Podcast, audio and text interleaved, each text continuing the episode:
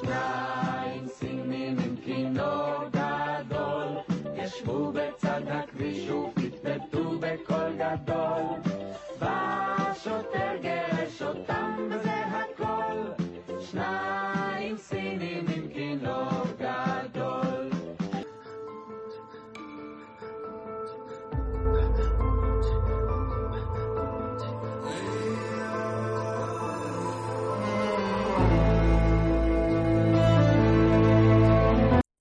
שלום לכולם, אני נדב כוכבי, ואני שגיא אהרון.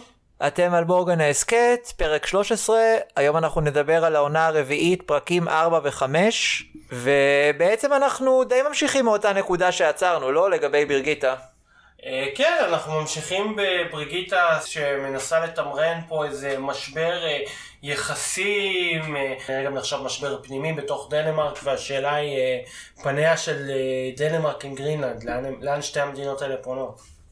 נכון, אז גם על העניין הזה וגם ברמה האישית, אנחנו יכולים להגיד את זה על ברגית כל פעם. יש פה איזושהי תמה שחוזרת בהסבר על האישיות שלה, ואגב, אם אתם צריכים הוכחה לזה שבאמת אנחנו רואים פרק פרק ולא עושים ספוילרים, כי לא הייתי יוצא נגד היוצרים בצורה כל כך חדה לגבי העניין שאם אתה לא מת גיבור אתה הופך אה, נבל, אני חושב שלאט לאט הם אה, כן מצליחים באמת לחתור לשם. איך אתה ראית אותה בפרקים האלה? אני ראיתי את בריגיטה מאוד מהוססת. אה, כאילו מצד אחד היא כן יוצאת עם ידה על העליונה בכל מיני מקרים, אבל אני חושב שבתוך תוכה היא מאוד מהוססת. אני חושב שהיא גם מהוססת בהיבט של לאן הפנים שלה כפוליטיקאית. היא קיבלה את אותה הצעה מהאמריקאים והיא מנסה לחזור לשם, רואים את זה גם במחירים של... אה, אה, על חשבון הערכים הקודמים שלה, או להיות פחות נקייה. אבל גם הם אה, מסבנים אותה. ואנחנו רואים אותה עם ראשת הממשלה אה, ביחסים לא מי יודע מה. אבל ומצד שני עדיין רואים שיש בה איזושהי אמביציה, שעדיין בריגיטה, היא עדיין תבוא והיא עדיין אה, תנסה לייצר משהו משמעותי. כאילו, משהו פה מאוד כפול. אז אה, טוב, אולי אתה ראית איזשהו עומק שפספסתי, כי מבחינתי הפרקים האלה הם בסימן קריסת מערכות מוחלטת אצל ברגית. אנחנו ניתן לכם עכשיו אה, ספוילר לסדרה אחרת, לכל אנשי הנשיא, סתם לא, למשחקי הכס. כבר אין את אה, קספר שהשחקן הוא החוט המקשר, אבל אתה מכיר את הדמויות? אתה זוכר? לא, לא, לא, לא. אז לא, לא. uh, אני לא יודע אם היוצרים חשבו על זה, אבל אני באמת חושב שיש שם איזשהו הומאז' לדנריס טרגריאן, שהיא מתחילה עם איזשהו חזון גדול של uh, תיקון עולם ושחרור עבדים, ובס- ובסוף אני מקווה שברגית לא הולכת לשרוף את קופנהגן, כי כמו שאמרנו לא ראינו את הכל, אבל אפילו אתה רואה את אותם פרצופים, את אותה חשדנות שכבר אני חושב שהיא מפסיקה להבדיל בין חברים לאויבים. ויש איזה תמונה כזה שסימנת, שאתה חושב שמסמלת את הפרק, את כל ההתפתחות שלה? תקשיב, אני ראיתי את הפרק לפני כמעט שבוע ואני עדיין לא התאוששתי מהרגע שבו בריגיטה הולכת לפגוש את לאובוס. כן. אז לא, לא יצא לי מהראש הסיטואציה הזאת. בדיוק, אז אני תמיד אנסה לסמן לעצמי איזושהי סצנה שהיא האמירה המרכזית, אז מבחינתי זה הסצנה שאתה רואה את ברגית המקיאה בזמן שלאוקסן אה, משבח אותה, זה סיפור שיכול להיות שאתה מכיר שאריאל שרון, נכון אחרי שהוא קיבל איזה מאמר מערכת בהארץ אז הוא התחרפן, מה קורה לי? שהחמיאו לו שמה? שאני לא מכיר את הסיפור. זה מרגיש לי לא, ככה. אבל זה יותר ממאמר אה, זה, בוא, זה בן אדם שרדף את המשפחה שלה גם. אה, אה, זה היה קצת צפוי, אבל אה, הבן שלה אה, ממש רותח עליה, ובצדק. כן, אני חושב שמעבר ליריבות הפוליטית ומעבר לקמפיין התקשורתי, זה משהו שלא הצלחתי להבין. למה היא עושה את זה? אני הצלחתי להבין כי בסוף, אנחנו דיברנו על זה, שאנחנו מדברים פה על סדרה ועונה שקורית עשר שנים אחרי העונה הקודמת, קורית פה בעידן פוליטי אחר לחלוטין, וכנראה שבאיזשהו מקום, כשאמרנו שבריגיטה הססנית בשתי הפרקים האלה, אנחנו רואים שבריגיטה באיזשהו מקום מבינה שאם היא רוצה, מה שנקרא, רוצה להיות טורפת ולא להתערף, היא צריכה לעשות איזשהו שינוי פאזה. אה, אפשר ללכת לעוד הרבה אנשים כנראה, חוץ ממי שרדף את הבת שלך בזמן אשפוז פסיכיאטרי, אבל היא בחרה ללכת לכיוון הזה. אבל כמו שאמרתי, זה מראה את הטשטוש הזה בין חברים לאויבים. זה לא מפתיע שבמקביל, גם על הסביבה הקרובה שלה היא כבר לא מצליחה לסמוך, אה, הצוות שלה נראה שהיא מאוד קצרה איתם, וגם אמרת על... אה, אני גם הייתי קצר איתם אם הייתי... לא קספר. כן, אין לנו פשוט איך להעמיק בזה יותר מדי, אבל ראינו איפה קספר בפרקים האלה. מגיע מלונדון כל סוף השני או כל סופש רביעי. אבל uh, בכל מקרה, אני חושב שהעניין עם לאוקסן זה איזשהו צעד של ייאוש, אפילו זה לא בהכרח הדבר הנכון מבחינת המטרות שלה. כי בסוף הזה יופי, הוא מלמד אותה איך משתמשים באינסטגרם ובטיק טוק, אבל דווקא ברגית המדינאית שבזה היא הייתה טובה גם בתור ראש ממשלה, זה שהיא לא הצליחה לצפות לזה שהאמריקאים יזרקו אותה ברגע שהיא תיפול ולא יגידו שזה הם שרצו לשמור על מיכאל גמוב על האוליגרך הרוסי אז אה, זה דווקא הפתיע אותי. אני לא יודע, אני אגיד לך משהו, לאוגוסון מוכיח פה למעשה דבר אחר. לאוגוסון מוכיח פה משהו מאוד בסיסי על הפוליטיקה. שיש אנשים שבשבילם הפוליטיקה היא על זמנית. הבן אדם היה דינוזאור פוליטי בזמן הטלוויזיה הליניארית, וכנראה שהוא גם שועל פוליטי בזמן האינסטגרם, שהוא מבין ככה והוא גורם להסביר. עכשיו, היא זורמת איתו, והוא יודע יפה מאוד כנראה מתישהו לנצל את זה בהמשך, כי רואים שהוא יודע לנצל את הדברים האלה. הוא מסוג האנשים שזה יודעים לנצל ולהיות נחשים עד שזה מתפוצץ להם בפנים. אז נראה לי שזה גם מה שיקרה פה.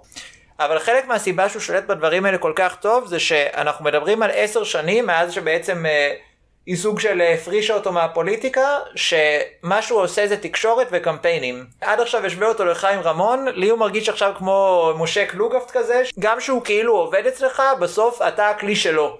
ובגלל זה אני באמת עדיין לא מבין את הצעד הזה ואני חושב ש...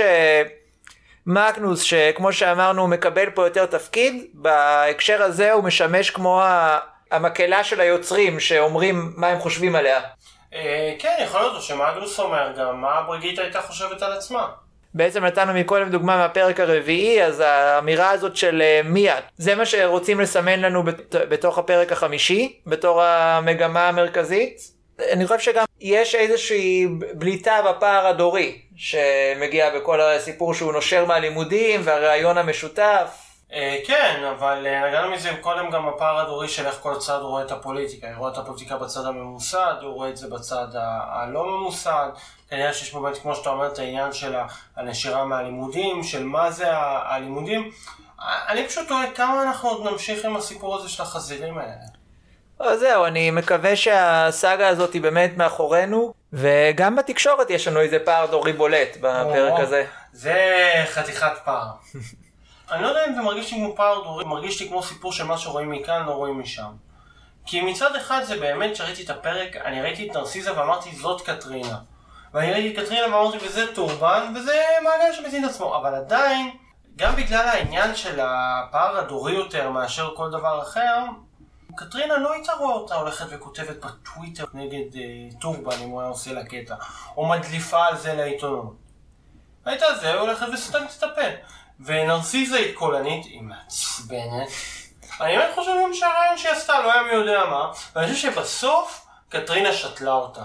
מאוד הזדהיתי עם קטרינה בסיפור הזה, כי אתה צודק, כביכול הניתוח הפשוט זה בסוף אה, כל אחד עושה מה שהוא שנא שעשו לו, וברגע שהוא מגיע לתפקיד הוא מתנהג באותה צורה, אבל אני חושב שנרסיזה היא כאילו קטרינה שעברה איזשהו שינוי, שבעצם בהקשר הזה דווקא לא היא המקהלה, אלא היוצרים דרכה מעבירים הרבה ביקורת על הדור שלה. אני אומר הדור שלה זה מצחיק, כי אמורה לדעתי להיות בסוף שנות ה-20, ממש טיפה יותר צעירה מאיתנו.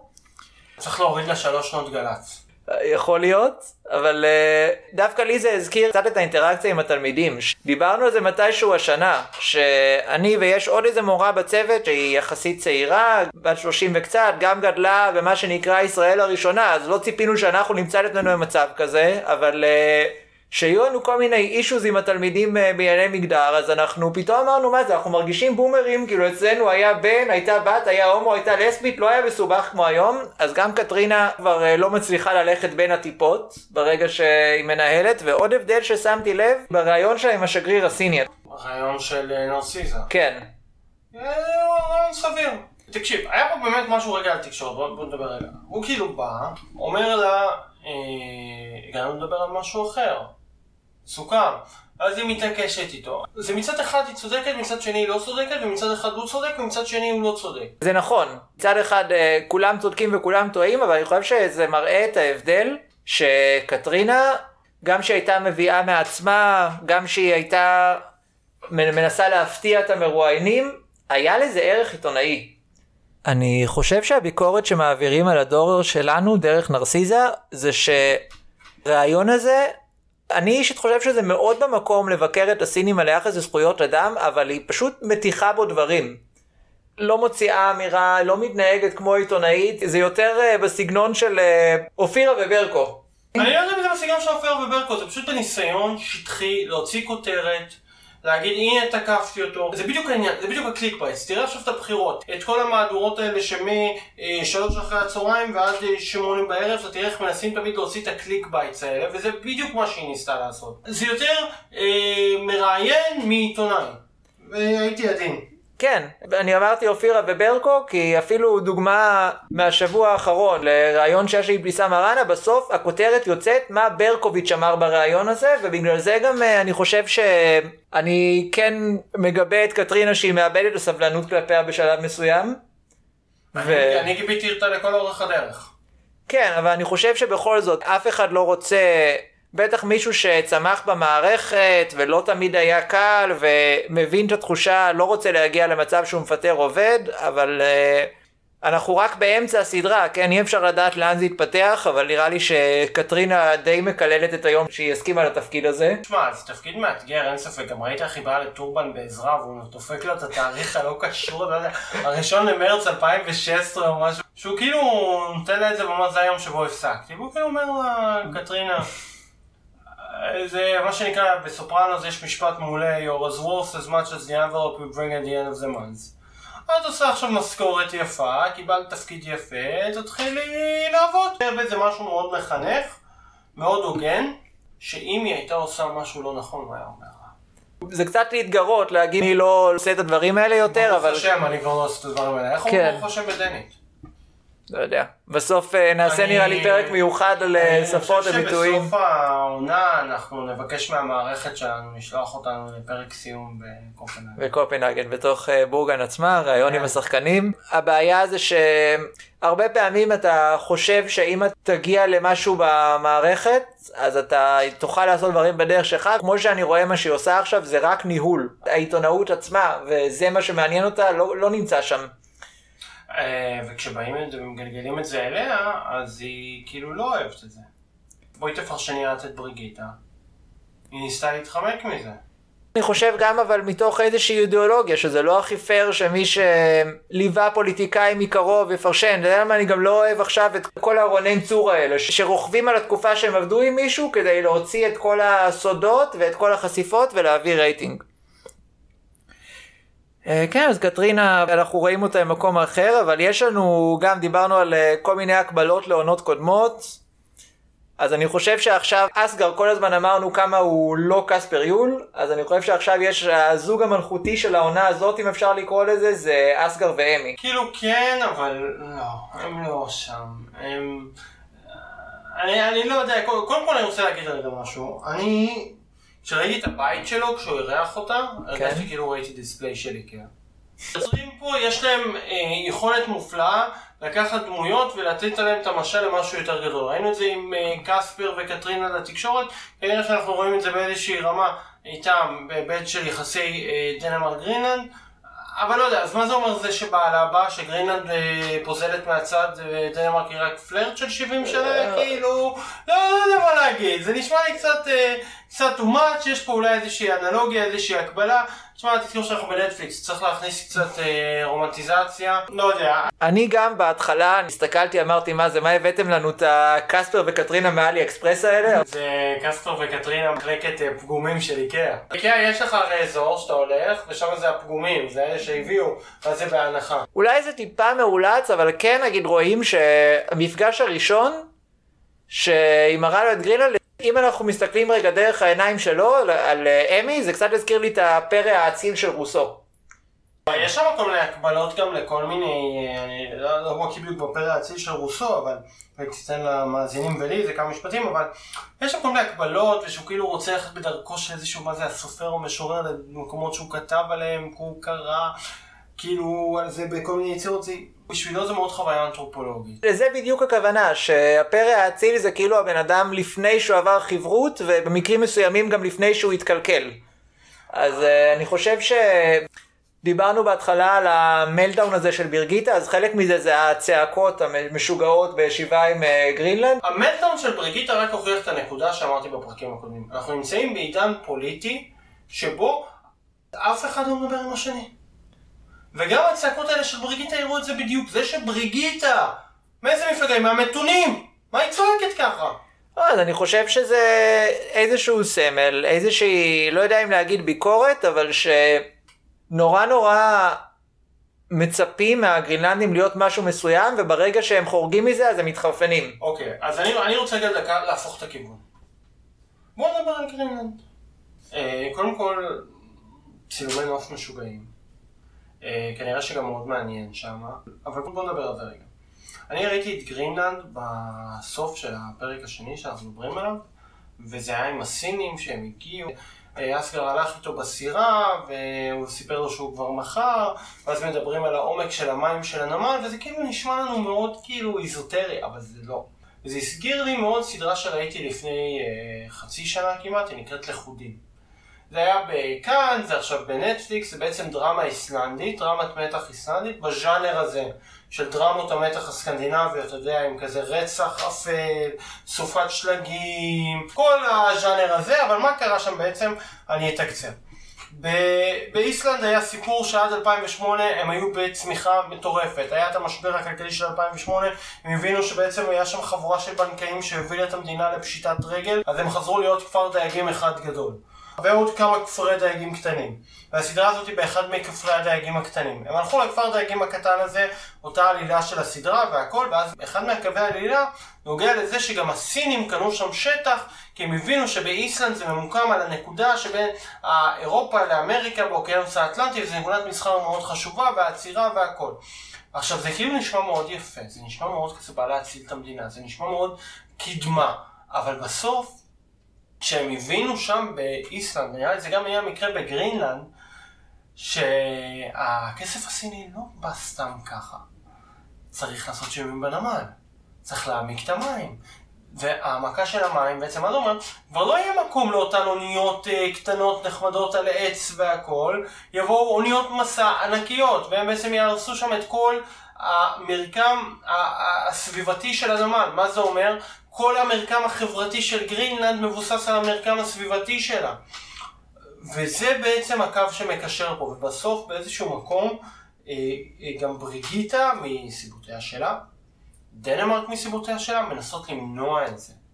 ואני לא יודע להגיד, אבל זה באמת שאלה של האם באמת דנמרק באה להציל את גרינלנד בעצמה. אני לא חושב שזה בא להציל את גרינלנד מעצמה, יכול להיות שהגרינלנדים מסתכלים על זה ככה. יש פה איזשהו, לא יודע אם להגיד דווקאיזם ואני לא שופט אותם, כן? אני גם לא שופט אותם, אבל ב- הם טועים לחלוטין, והם צריכים. ג- גם כי אין מה לעשות, בסוף כסף זה דבר שמסנוור, ואתה רואה את כל הפוטנציאל של הנפט, אז קשה להגיד לזה לא.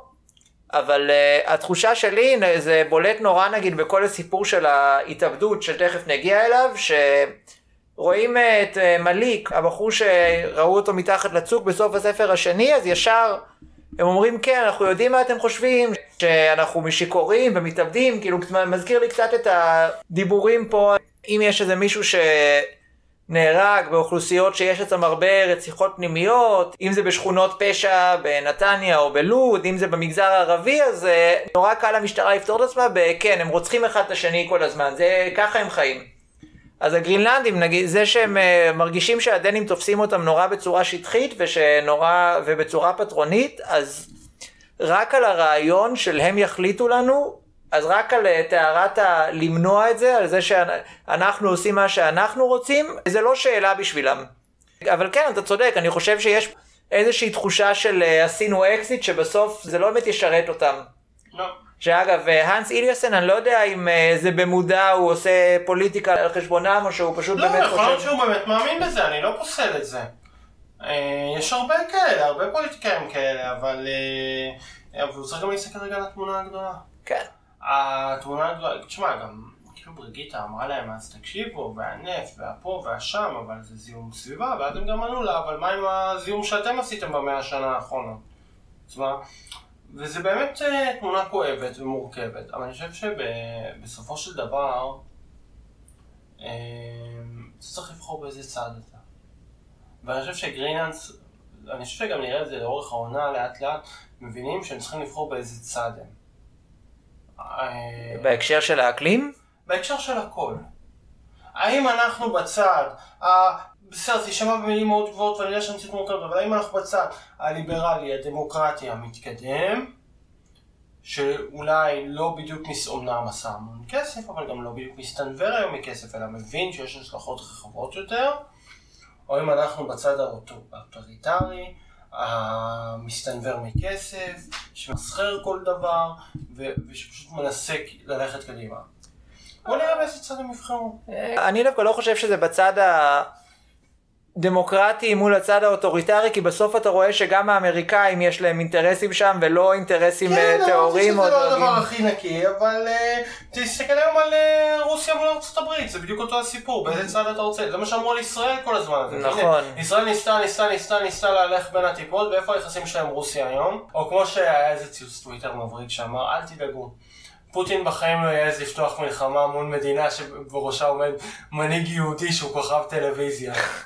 מי, מי זה? מי? נראה לי זה הרשף פלר. אוקיי.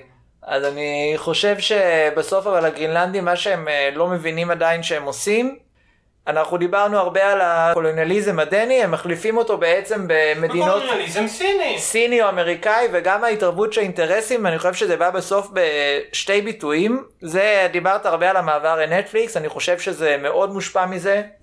נגיד הסיפור של מליק, נכון שגם, שאף אחד שם לא מאמין שהוא יתאבד? זה מתחבר לך?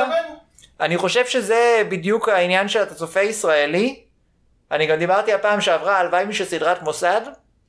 אז אה, זה מאוד לא תואם את השלוש עונות הקודמות של בורגן, אבל ברגע שאתה כן, ישראלי אני ואתה רואה שירות... ברגע שאתה מסיים אה, שתי עונות של מנאייק, הראש שלך עובד בקונספירציות שעות נוספות, אבל... לא, לא רק מנאייק, אבל אני חושב שיש לנו איזשהו אינסטינקט של כל סדרה, גם אמריקאית אגב, עם שירותים חשאיים. אם יש גופה, לא יודע אם אה, יתאבד, נרצח, זה לא במקרה. כאילו, אתה אומר Prison Break all over again. לא ראיתי. אבל אני חושב שהיה ברור שגם אם כן, אז יש משהו מאחורי הדבר הזה, כן? כאילו, ברור ש... מישהו רצה מאיזושהי סיבה שהוא ישתוק, כן? כמו שאמרתי, זה מאוד לא תואם את העונות הקודמות, אבל אני חושב שזה זה, או שפשוט היה לו איזה סוד שהוא לא יכול להחזיק יותר, אבל אני חושב שאנחנו עוד אה, נגלה דברים סביב זה. וגם, ב... לא יודע כמה היית מרוכז, אבל בסוף הפרק החמישי, לדעתי, פעם ראשונה מתחילת הסדרה יש לנו קליפהנגר. עם המטוס שנופל. אה, כן, זה מאוד נטפליקסי, אנחנו עוד נראה מה יהיה בהמשך. ברור שקורה פה משהו. כן, אז אני חושב שהפרקים הבאים כנראה יהיו בסימן האינטרסים האמריקאים והסינים שמתערבבים שם. אז אה, יש למה לצפות גם להמשך. אני גם חושב שיש למה לצפות לפרקים הבאים, ואנחנו עוד נהיה פה כדי לנתח. כן, נתראה. נותן להם אחד על הראש, אחד על הזנב. אל תפחדו להפוך את הדף. נאמן. זה לא נגמר עד שזה נגמר. עד שהשקר מת ונקבר. אנחנו האש, אנחנו האפשר. דפוק את המלך. השר. כי לפי חרב הכה בהם, פטיש בראש אתם בהם, שמיים מסתירים פניהם כשסופרמוק פורע בהם. אני קורא להם לבוא לקבל כי מגיע להם, שרים ופנית להשאיר מהם, המיקרופון מצדיק בהם, גונבי דעתנו וכספנו, הנלחמים באמונותינו חלומותינו, משעבדים את חיינו מעשינו, הם שוברים עצמותינו, שופכים את דמנו, אנחנו החיים הזכאים למלחמה בהם, החורגים מתוכניתם ומסגרותיהם, החומקים מהם, חיינו נקיים מהם, הלא מתערבבים בהם, ולא נקנה מהם. זה לא נגמר עד שזה נגמר. עד שהשקר מת ונקבר אנחנו אש, אנחנו האפשר. לדפוק את המלך, לדפוק את השר, אאו אאו זה לא נגמר עד שזה נגמר. עד שהשקר מת ונקבר אנחנו אש, אנחנו האפשר. את פוקחים עלינו עין, נשים עליהם זין. הלחם, לא ישתה איתם את היין, צועק להם שנים, לא מבינים אותי עדיין, מראה להם בפנים, הם לא רואים אמת בעיניים, עולם צורח וצורח, נבלע בהמולת המון אדם, לאף אחד אין את הדרך, ולא רואים מרום המלך. משכפלים בנו, הורגים בנו נוטפי שומן ודם. מעוורים בנו, מסליעים בנו, לא אתן ידי בידם. לא נשים ראש בחיקם, לא נתפתה לחיבוקם. לא תמיד הרוב צודק, בדרך כלל הוא מטומטם. זה לא נגמר עד שזה נגמר. עד שהשקר מת ונגמר. אנחנו רואים שאנחנו האפשר. דפוק את המלך, את השר, אאו אאו. זה לא נגמר עד שזה נגמר. עד שהשקר מת ונגמר. אנחנו רואים שאנחנו האפשר לפי חרב הכה בהם, פטיש בראש אתן בהם סופרמוק מרגיש כל הדרכים להילחם בהם. אף פעם לא מוריד את הראש, תמיד עיניים מול עיניהם. אני לא הולך לשום מקום, אני רק מתחיל להתחמם. האהבה שלי היא נשק שאיתו אני מפיל בהם. אין אהבה בהם, שקר מולך בהם. פותח את הפה, אומר אמת ישר לא מגמגם. על זה דיברתי ובדיוק על זה אני חולם. זה לא נגמר עד שזה נגמר עד שהשקר מת ונגמר אנחנו רואים שאנחנו האפשר אנחנו רואים שאנחנו האפשר אנחנו רואים שאנחנו האפשר אנחנו האש, אנחנו האפשר בתוך החשיכה שמסביב נזהר נהיה כוכבים פה, נהיה מחר. נלך ביחד, נלך ישר. אל העתיד. זמנכם עבר הסוחרים בזכותי להיות מאושר. קונים בזול ובוכים בקר מפרק אותך לפי התור תיקחו מספר חפרו לנו בור אבל לכל מי שחפר זה לא נגמר עד שזה נגמר. עד שהשקר מת ונגמר. אנחנו האש, אנחנו האפשר אנחנו האש, אנחנו האפשר אנחנו האש, אנחנו האפשר אנחנו אש, אנחנו האש אנחנו אש, אנחנו האש אנחנו אש, אנחנו האש אנחנו אש, אנחנו האש אנחנו אש, אנחנו האש